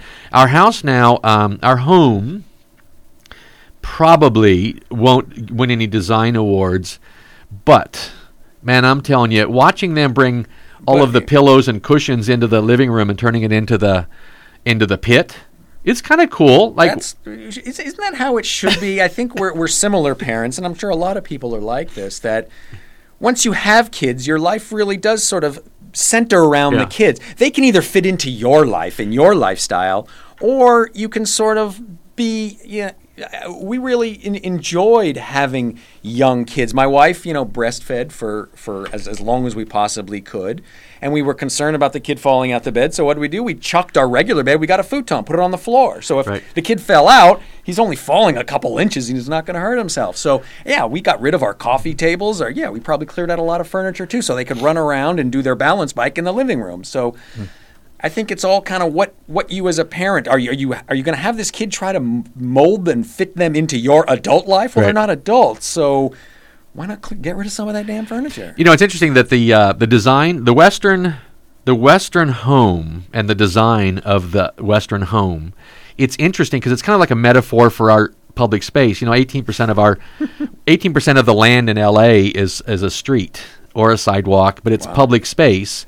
And the way we design is so interestingly rigid and why and even with the with the it, so it's kind of a great metaphor because as you say the first thing we did was realize that this does this doesn't make sense like just the in- interior Right. design and we laid out the house you know uh, the furniture the just i don't know that's just how we do it right i don't know where i was trained to do this couch but here yeah and the coffee table in the middle, right and the yeah. bed goes here with the Right. tables on the side and now when we go to a hotel um, i promptly move the furniture Do you really? because I don't need three sides of the bed as an opportunity for them to roll off. Right. So I'll put it into the corner and then I make a little wall with the pillows, you know. But but I, I, I now think in terms of what's the best way. But you know, because hotels seem to have the beds seem to be a little higher than Yeah, average. That's right. and um, so now I'm I'm and this is just a, a sort of a, a little anecdote of how I see everything differently now Mm. to a different you know. So when we go to a hotel.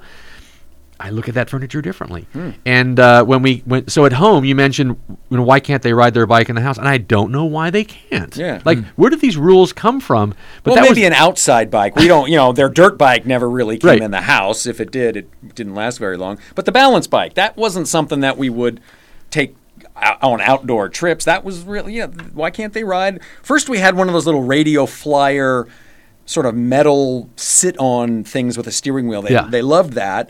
Um, that had four wheels, and then the balance bike, and they would, you know, yeah. Why can't they ride that in the? Li- we had hardwood floors, so it'd be a little hard if it's on carpet. They might not get that that experience of pedaling with their feet, kicking with their feet, walking with their feet, whatever it is, uh, and then lifting them up and, and continuing to coast if it's on carpet. So I guess it all depends on the appropriateness of the space too. right. So it's, it's funny. Every family has different rules, I imagine. We have a no food in the living room Mm. uh, rule, but the bike is okay. The bike's okay. so there's a few uh, there's a few um, mobility uh, uh, tools, if you will. So you know there's that that are part of the indoor experience, and Mm. uh, and of course the pillow pit is uh, that's completely cool. That's just a routine. Oh, that sounds and fun. it just comes with rules. You got to put it all back when you're done. Yeah. And uh, so in that sense, you know they'll kind of lead us. Um, if we're open to um, seizing opportunities, I think you know the other day I um, the, the the the boys had some um, you know those uh, uh, what do you call them albums that have the plastic pages where you lift the pla- page, you put the photo underneath, and the plastic goes back Kind over static, yeah, it. Yeah, so static yeah. things. So we had about six of those, and they found them, and they found my dad's um, stamp collection. Cool. And I thought, sure and they had, and they were like, they had all these stamps. I mean, like a lot of stamps. They had all, all these stamps in the living room floor. And my first reaction was, oh my God.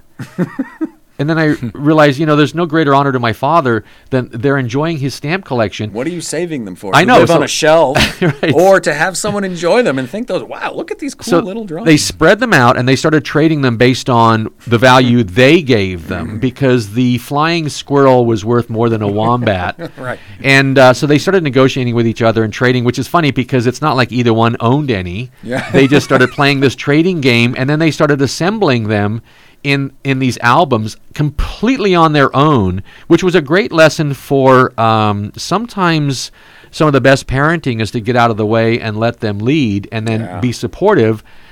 And we still come back to the rules, like you can't leave them all over the floor, and you you know you got to pick them up and put them back in the box. And so they had the six little notebooks at which they started assembling.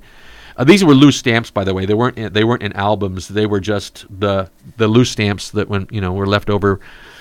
Um, that my father never got around to um, to sorting and putting in the albums, but he was an avid stamp collector. And my first response is they'll they'll hurt or they'll and I thought, what? What are you saving? Are you going to sell them all on eBay? if only he could see this. Right. You know, this would be Right. so What more amazing. joy would that because this was his passion. Yeah. So, um, and perhaps it is genetic. But um, so, so in that sense, I think that uh, you know, um, you know, looking back, I think how much did I try to impose, and how much should I have just modeled better? Mm-hmm. You know, is that the best way to guide kids? Is to model good behavior or healthy behavior, and uh, how much curiosity? How, how important it is just to uh, uh, encourage their curiosity because they'll decide what's right for them.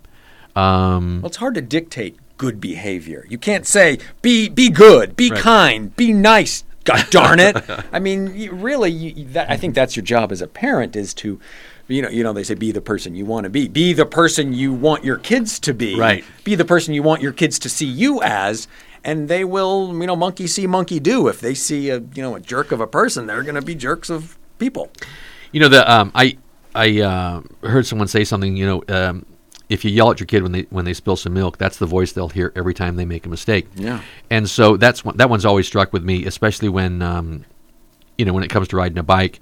Uh, do they really want to every time they do something? Do they want to hear me, you know, yelling, you know, hold your line, Uh-huh. you know, signal better? So uh, I've I've even thought then about you know how can I frame it better and how can I influence and model rather than you know yell hold your line and then how can I also make it fun you know for example is it f- you know could we could we make it as much fun to try and see how far we can go without you know in a straight line without deviating Right. as opposed to just yelling at him for doing something fun which is zigzagging and I've heard uh, a lot of parents, Johnny, don't do that. Don't really Yeah. chiding the kid. Be careful. You know, don't do this. Don't do that. I mean, that obviously that's not a way to teach anyone. I think if the parents that were doing that saw what they were doing, they would probably be horrified. But I think that was probably their natural instinct to to sort of be protective of their kid.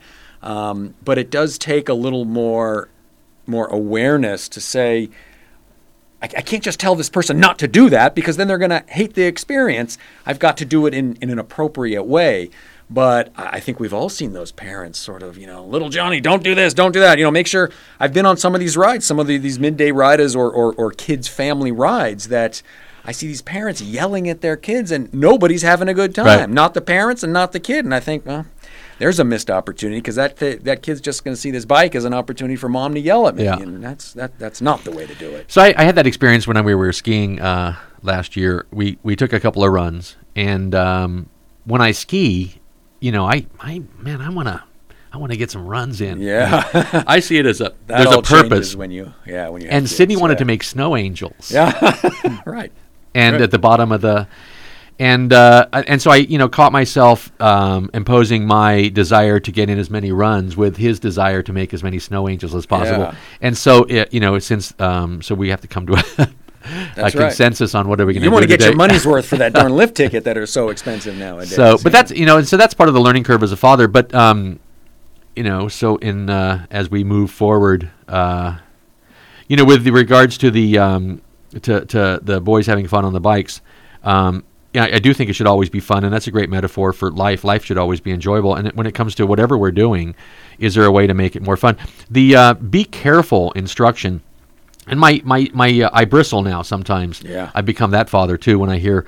Um, I heard a father the other day called one of the kids um, a crybaby, and uh, you know it's it's it's just part of um, them learning to handle all of their emotions. There's going to be some, but I, I bristled because I and I wanted to um, you know offer unsolicited advice, but I didn't. Yeah, to my Uh, credit, you got to bite your tongue a lot but of times. The thing is that on the uh, be careful, I read an article about all of the things you can say that have a positive impact, and one of them was just to have a, a conversation like, "What's your strategy for getting down?"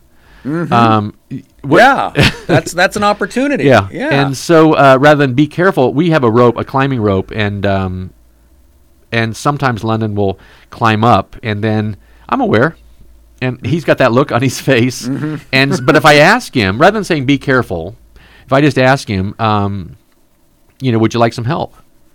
And Yeah. uh, and uh, he'll say yes or no, and he'll say no emphatically if he doesn't want. So don't offer anything on. Uh, don't do anything. Uns- don't invade their space with regards to uh, teaching insecurity, but it's okay to communicate, and that's an in- interesting thing too. Is to um, ask them questions about what they're doing, and um, have you thought of uh, other ways to do it? Yeah.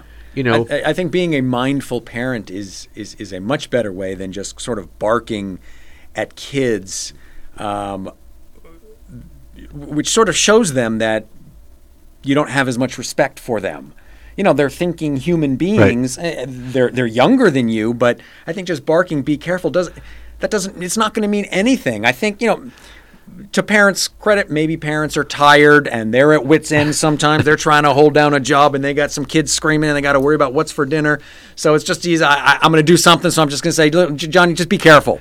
But really, what does the kid hear? Right. Uh, nothing, most likely. Oh, that's just my mom telling me to be careful, which doesn't. I don't even know what, what what's the danger. I don't even see any danger, so it's worthless.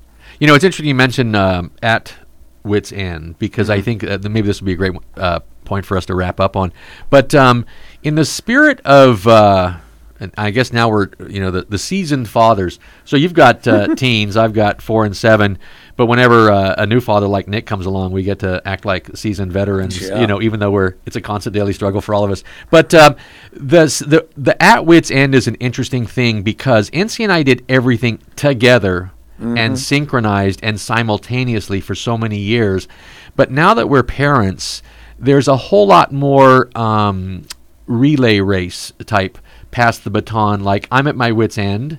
Now you'll be taking over. Yeah. And in the spirit of self care or healthy, you know, uh, we we need to give each other breaks. So I think that you're a team. Yeah. I, what I'm hearing, and that's how me and my wife, I, I think, approach this, even though we've never really talked about it, um, and we've certainly never doled out positions. Um, but w- we're a team. We're a little unit. And sometimes she washes the dishes, sometimes I Right. wash it. Sometimes she'll make dinner, sometimes sometimes she'll hold the kid, sometimes I'll hold the kid. Um, those days are long gone for me. But yeah, I think that's sort of being in a, a kind, compassionate unit um, respecting each other, noticing what others people's needs are in this unit, and and addressing them appropriately. Uh, we didn't get to talk too much about our wives uh, and their impression of, of, of biking and, and kids biking. We you know that probably would be helpful to a lot of people. Maybe we could save that for part two because I know my wife probably has a very different perspective of it than your wife, just because I know NC bikes quite quite regularly, or at least she used to. I don't know Yeah. if she does anymore. My wife was always very hesitant to do that uh, for the safety reasons, and I can't blame her for that. She just got sick of getting honked at. She got sick of getting yelled at. She just never felt safe. So it's really not something that sticks. But talk about indicator species. You know, it's people like her, not the vehicular cyclists like us, that we really got to be thinking about Right. when it comes to advocacy. NC read an article about a, um, a triathlete in Sweden that rode her bicycle to the hospital and gave birth. Wow. And Nancy took that as a challenge. so on month eight, we rode from Hollywood to. By the way, when Nancy was pregnant, uh, when she would ride, um, Sydney was seemed to rest more. Um, Wow. Probably the and- repetitive. Yeah, and so that was her theory that it was the you know the motion Yeah. of pedaling and you know that um, he got some exercise, you know, and then he Yeah, he the slept- blood's pumping, more oxygen. Yeah, Slept the kid's well. probably in there like high, you know, from all this extra. Oh, I don't know how hard she was working, but yeah, probably. So well, we were riding in Hollywood, so she's Yeah. you know keeping up with traffic. so adrenaline's out there. yeah, up- yeah. stay in front of that metro, get us keep going. So uh, sh- it was it was month eight, and so okay, well. You know, I'm going along. I mean, she wrote the birth plan, and uh, my job is to make sure that we stick to it. You know, like there's a whole lot of uh, this. NC's in charge on this particular uh, project, and so it was month eight, and we rode from Hollywood to Cedar Sinai. And was that was that part of the birth plan? Bike to hospital. Well, she was gonna. This was her plan. She was gonna ride her bike to the hospital. We we didn't have a car, right? but great. if this woman in Sweden can do it, we're gonna do it. Yeah. So we ride to um, Mount. You know, in the in the spirit of rehearsing. You know, to, Ah, wise. Yeah. Okay. we rode to Mount. We rode at Mount Sinai. We rode to uh, Cedar Sinai, over you know by the Beverly Yeah, Center. where My son was born. Yeah, yeah. Yeah, I was uh, born there too. Really? Yeah, as back then it's called Cedars of Lebanon, but yeah, yeah. Well, it's a fantastic place. I, I really have a great deal of respect for the institution. Um, we had a, so many things were wonderful, but the bike ride there wasn't wonderful at month eight. No, I could and I, I Around we the got Beverly Center We got there, and I said, "Okay, no way!" Like I'm, you know, freaking out enough about Right. this journey. And um, and feeling helpless enough, you know, like what am I responsible for? Anything? Like, is there anything I can do other than just worry too much. But um, I said no, and so because I w- that riding there is just you you mentioned the Pan Pacific Park there, Yeah, but that traffic is just that's not a bike friendly. it's bad for motorists. Yeah, in armored cars, you know, it's, it's, it's- hazardous to yeah. your health. Yeah, So we didn't um, we didn't and plus you have a lot of stuff to bring. I mean, don't you have to bring? It's been 15 years since I've had you a, know a labor okay, experience. Quick quick story. So for all of the planning and all of the training, and and this is a great you know it's been a metaphor for my entire experience as a father. For all of the training and all the preparation, when NC finally said, "I think Sydney's coming," mm-hmm. right? I think Sydney's going to be here today. I I froze and I I started getting blankets. Like the hospital doesn't have bedding. You know, I mean, That's not in in the, the bag that you. That's not needed to be in that bag so that you bring. Um, and Cedar Sinai was so great that they actually because the father can stay there. Yeah, oh yeah. I And they- couch. Uh, the our go- the Christine uh, the godmother came at, at one point and said, "I think you're supposed to leave." Really? Well- you, the father? No, all of us. We, Oh, we were of you. we were so happy there Oh, this because is after the birth. Oh yeah. Oh, okay. No, no, we're like the baby's born. Um, you know, uh, they, you know, it's it's really nice. They're taking great care of Oh, us. I remember that. The Ritz Carlton. Wait, we have to go home. Who's gonna Who's gonna come in every few hours and change stuff? This is not the deal. We're not going. I'm Nick's laughing in there because it's four months away for him. For me, it's a long time. But I remember that going. Oh, we're not going home. Are Yeah. we? We no. We're not ready for this. yeah, so we're we're just so cool here. Um, Yeah. And so, but Christine was really cool because she had um, put the baby seat in the car. She had shopped for us, so there was food, you know, and and we were ready to go. And you uh, have to bring a car seat, right? Isn't yeah, like you got to. There's a whole lot of stuff that like. How are you going to bring the baby home if you bike there? Are you going to have a little uh, tag along? Well, you know, we we hadn't thought the whole thing through, but um, but it all worked out, and that's also kind of been, uh, you know, it always does. I, I I strongly believe that things always work out. Period, and and the evidence is we're here.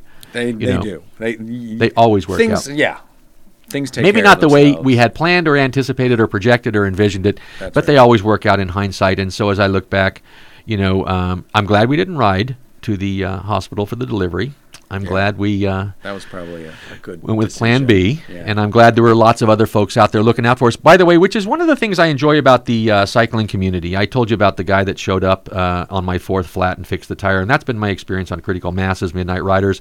You know, on all of the, you know, even as a stranger and isolated. One thing I remember in Hollywood is uh, I mentioned that um, um, when when when when, uh, when I'm riding my bike, people recognize my bike. Hmm. They recognize my goatee. They they recognize something in Hal. And I think that it's in, in, in, a large anonymous city of four million, you know, residents, six million or whatever it is, ten million in the daytime. But you know, it's so easy to get lost in the anonymity of uh, of, of of a large city, and at the same time, it's such a small town. And that's why uh, I, I told you that I, you know, from where I am at City Hall, I can see you uh, flying down Spring. I can tell. That's when you're late for work. That's right. Yeah, I I I leave late sometimes, Yeah. and I'm sure you do. yeah, that's uh, pretty wild. so I, I see um, and I see Jeff Chapman uh, writing down in the museum. Like it's such a small town, and I and that's one of the things I liked about um, you know living in Hollywood and the cycling community is because no matter what happened, it's it's just a few minutes before another friend rolls up on a bike. Hmm, that's interesting. And Yeah. uh, and that's been my experience, um, and that's been I think a, a great way to go through life is that um, if we all watched out for each other, and I know just like Christine showing up at the hospital and, and taking care of us, and uh, just like um, cyclists taking care of each other, uh, even when I see, would see people getting a ticket, I would roll up and just be an observer. yeah, I do the same thing. And I think yeah. that's important that uh, people know that there's lots of eyes on the street. Yeah. I I, as a cyclist, that's kind of a, a responsibility I feel I have. If I see something going on, like a cyclist down or Yeah. something, then I'm into action. I did that with, with Ed Magos way back when. I came that's right. across as an ambulance there with a bike on the side of the road. What's going on here? I don't know if he needed my help, but it, luckily I was there. I snapped a couple pictures. I think I put the word out on Twitter, and you responded almost instantly. And uh, Ed, you know, he had a young family at the time. Um, and I, I think we helped him out quite a bit. That was kind of nice. So and the and the result was we have the small town personnel uh, uh, uh, community, I should say, community.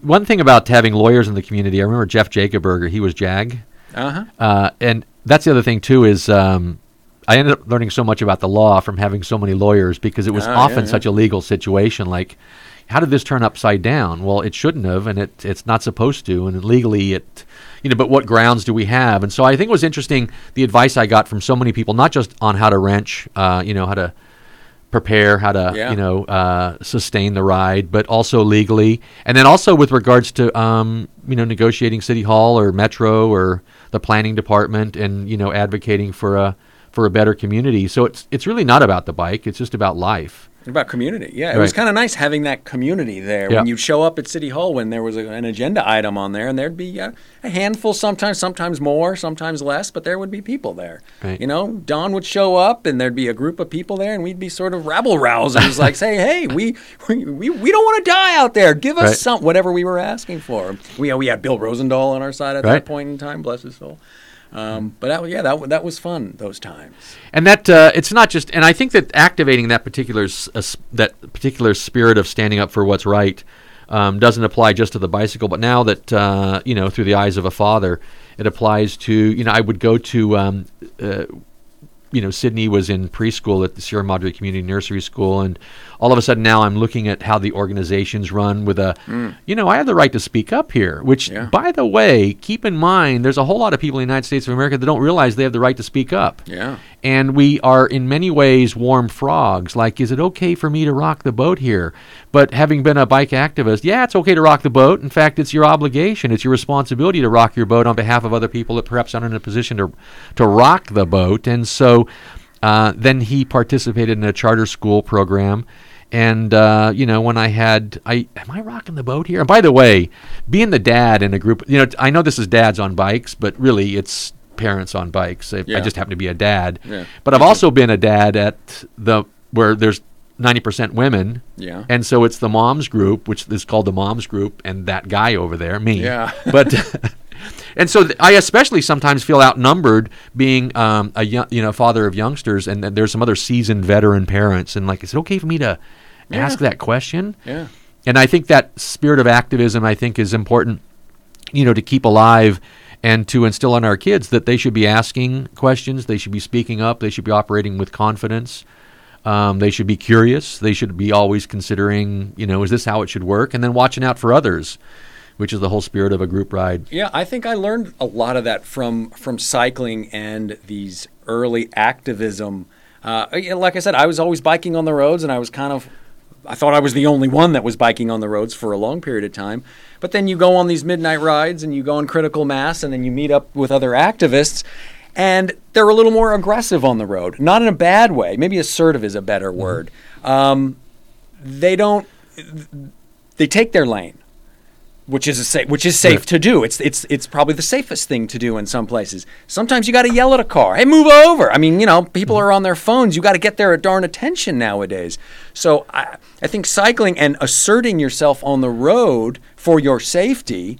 Um, I think it was a really good lesson for me to learn. I also taught that to my kids, or I just modeled it for my kids. I didn't tell them, look, you got to yell at cars whenever they're in your face, but, you know, I mean, it's my safety on the Right. line here. So I never really wanted to be that aggressive on the road, but it's you sort of learn that as you become a cyclist. And then when all of a sudden you start biking with kids, you're now a, a guardian, you're now a shepherd that you are leading this pack of of little things. You're like the you know the mama duck, and you got all these little ducklings sort of trailing behind you. That now, if a you know a, if a grizzly bear, a big two thousand pound metal box comes near you, you got to fight it off somehow. and so you've you you got to. So I took that sort of assertiveness that I learned just for my own safety, and now all of a sudden I'm spreading it out to these other people, and they're seeing me do that. They're seeing me being the, the protector, which makes them feel safe Right. which is kind of a nice thing. I mean, biking with my kids on the street has been, I think, a great experience for all of us. And I think my wife would probably agree, um, even though she is very hesitant to do it herself and hesitant to say that streets are safe for kids to bike on. I think if you do it in the right spot, you're okay, you know, s- side streets and not arterial roads. But I think you can do it. And I think you can teach kids that it's that it's fun to do, that it's a great way to to get places. So I, I think being assertive on the road means Right. you know kids see you being assertive, and then they sort of adopt that same same same behavior. So Yeah. it's kind of nice. And assertive, you know, is uh, one of those words that's kind of interesting. It kind of has a negative connotation, but t- you know, to be clear, um, you know, to influence traffic and to ride confidently means to assert, which really means just to communicate clearly where you're going to be and to let others know where they should be. Someone has to take charge there because often there are the motorists that uh, won't make eye contact, and I point at them to let them know. Yeah. I can see you, Yeah. not seeing me, and you know I'm a big You know, waver. yeah, Yeah. you know I'm looking, and you, I know you can see me. Right. And there's this an anonymity that's being uh, harbored there.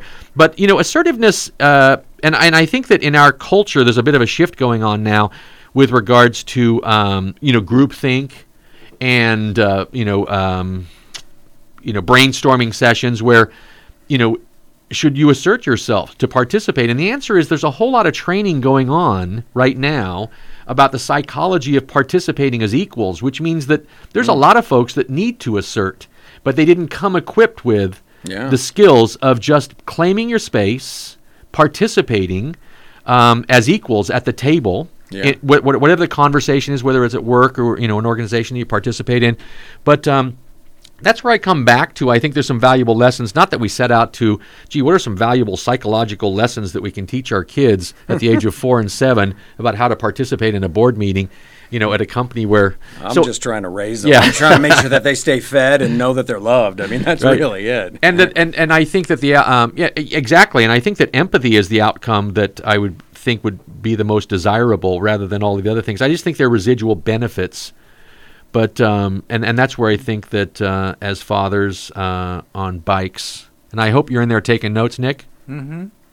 He's probably got pages of notes. We did talk a little bit about Well, we're recording it. bikes and yeah, Yeah, we'll that's go right. back and listen to Um, it. And no, but I think that's uh, I think that's one of the things about uh, um, b- dads on bikes and raising kids that uh, you know there's a whole lot of benefits, um, and then sometimes it's us getting out of the way with a lot of our concerns. Um, you know. Uh, uh, with regards to overreacting to the safety issues, I think that we should be operating confidently as fathers, even though I know we've made a lot of mistakes and we'll make a lot of mistakes. Um, but we, modeling confidence, I think, is an awesome thing for You us know, to do. I, I, I, I'm wondering if they make like a roll cage for kids, little infants. I, I can't imagine even the the thing that goes in front between the handlebars at this point. Because I feel like you know where they face you yeah. and you're no, they're facing front. They're They are face facing the same way. The, the the the Swiss thing or what? the- Yeah, that goes on the, yeah. the top tube. Yeah, they're facing the same way you are, But and it's in between the handlebars. Um, I'll send you a picture of, of one. I'm sure they have a name at this point. They didn't back in 2002 or three when I was looking for one, but um, it's basically a seat that straddles the top tube, a little lower than you, and they're looking out straight. Just uh. Yeah. they're not looking back at you. No, and this is the time that I bought London his first sunglasses. You know, because Yeah. I was aware that his little eyes would dry out, and so the, I think a whole lot of thought needs to go in that. This isn't us getting a WeeRide and then doing a 40 mile and wondering why you know his face is chapped well Yeah. because you know we're this is this is uh, it's important to select the environment um, and to be cognizant of you know what the experience is going to be like for uh, for for London or, or you know for whoever's in the in the in the seat.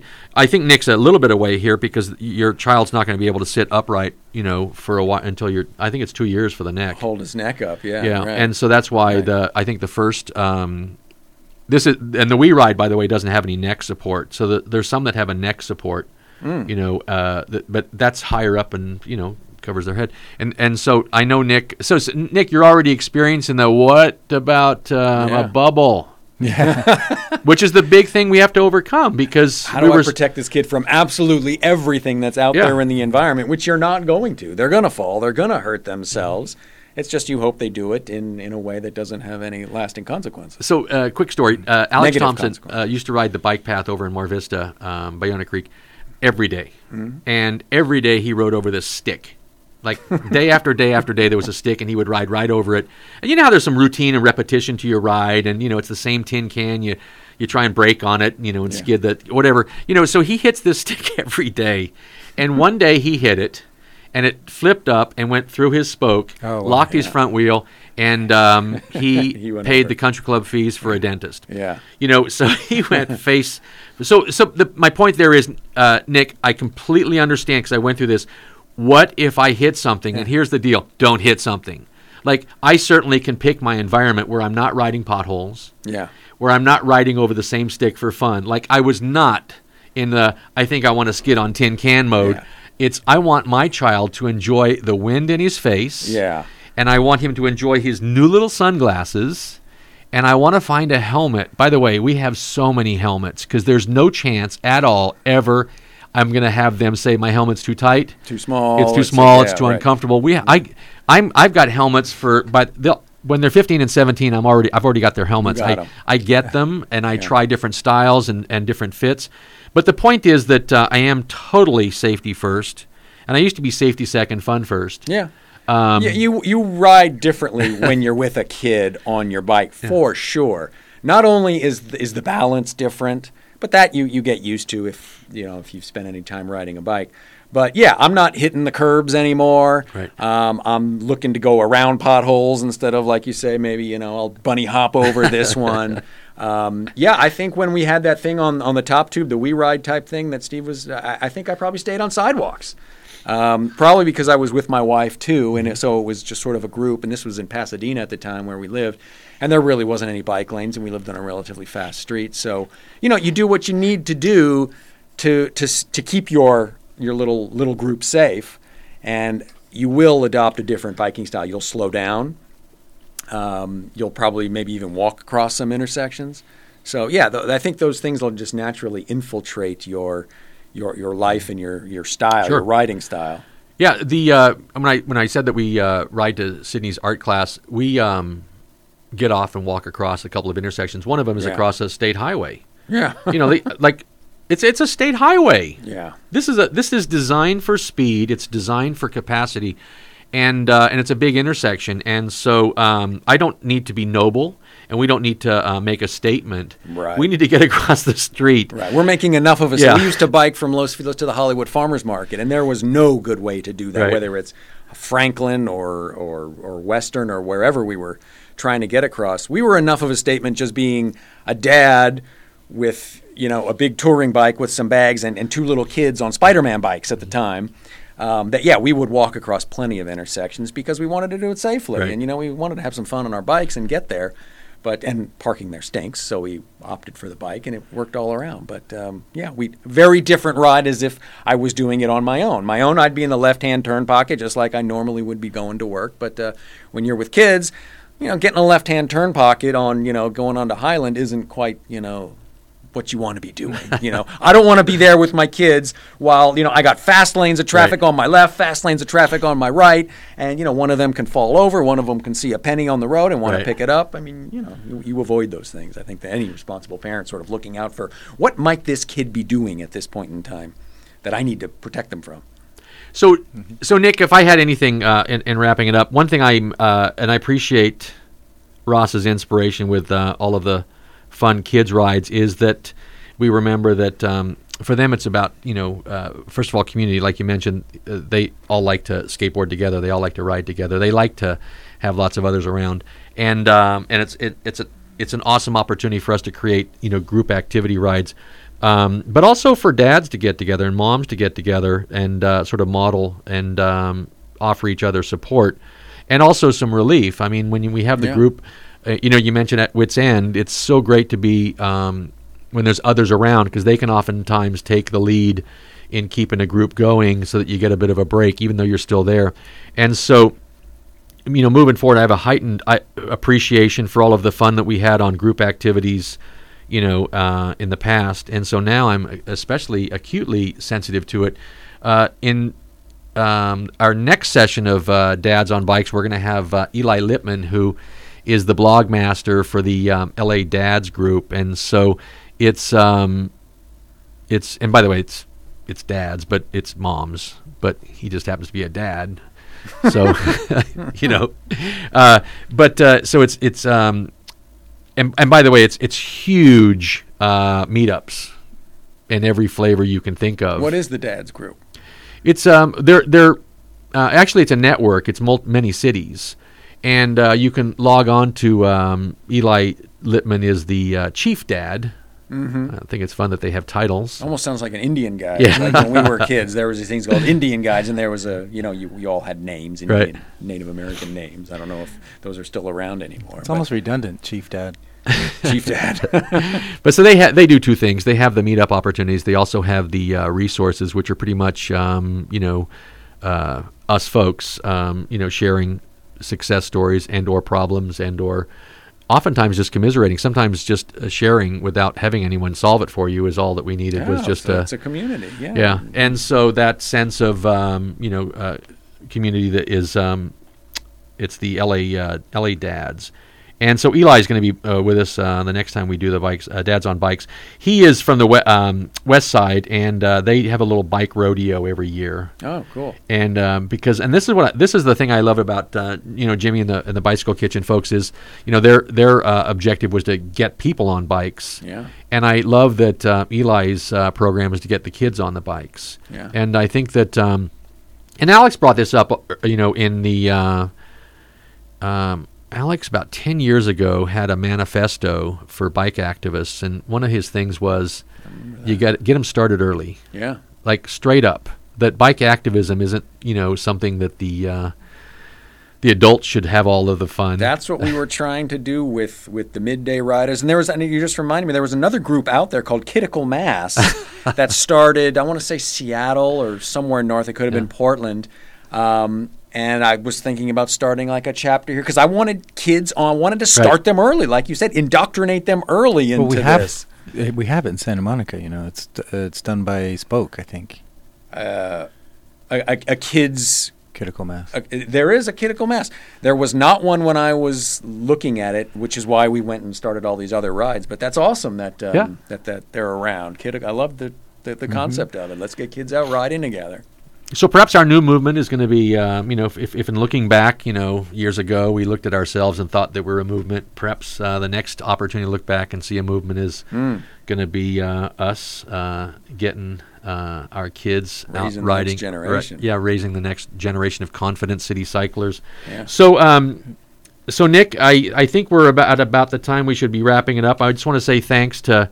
Um, to Ross for uh, joining us and for regaling us with uh, some of your exploits, and also Fun. uh, talking about the old days, talking reminiscing. about the, the future days for Nick and, and, and others situated similarly. yeah, and for inspiring. Um, you know, I enjoyed uh, our earlier conversations as well. You know, uh, with your uh, telling me about your boys, and uh, you know, mine are four and seven, and sometimes we are so much in the moment Yeah. that it's um, it's rewarding to hear uh, your journey and you know, your accomplishments as a father and your your family's accomplishments, and uh, also to hear about what it feels like to have uh, your first uh, son off in college. Leave home. Yeah. that's a it's a big step. Nick, you're a ways away from that, but um, uh, yeah, having your, your your firstborn leave the house to go to college is is a big deal. Um, there there were many tears, like I told you. Um, it's it's it's bittersweet. Let's put Yeah. it that way. It's it's it's happy and it's rejoiceful, but it's also your baby's leaving home, which Yeah. is which is very emotional. And I do remember the day my dad dropped me off at uh, college. Oh, you remember that? Yeah, oh yeah, it's the only thing I remember from college. Yeah, So- very different for me. I packed up. I had a Volkswagen Scirocco. I, I had a Volkswagen Scirocco's worth of worldly possessions. Yeah. Packed it all in there and waved to my mom and, and drove off. Only now do I realize, wow, she must have really been feeling some powerful feelings when I was her firstborn, Right, right. leaving to go to UC San Diego. It's funny how you, as a parent now, can sort of put yourself back in, in your, as a child's shoes, and what your parents must have have thought at, at various times in, in your life, which is kind of fun. So I can, of course, recount that story to my mother. And I said, Boy, you must have felt pretty weird when I just sort of packed my stuff and drove away. And her response was, Oh, do you think? do, you re- do you really? Yeah.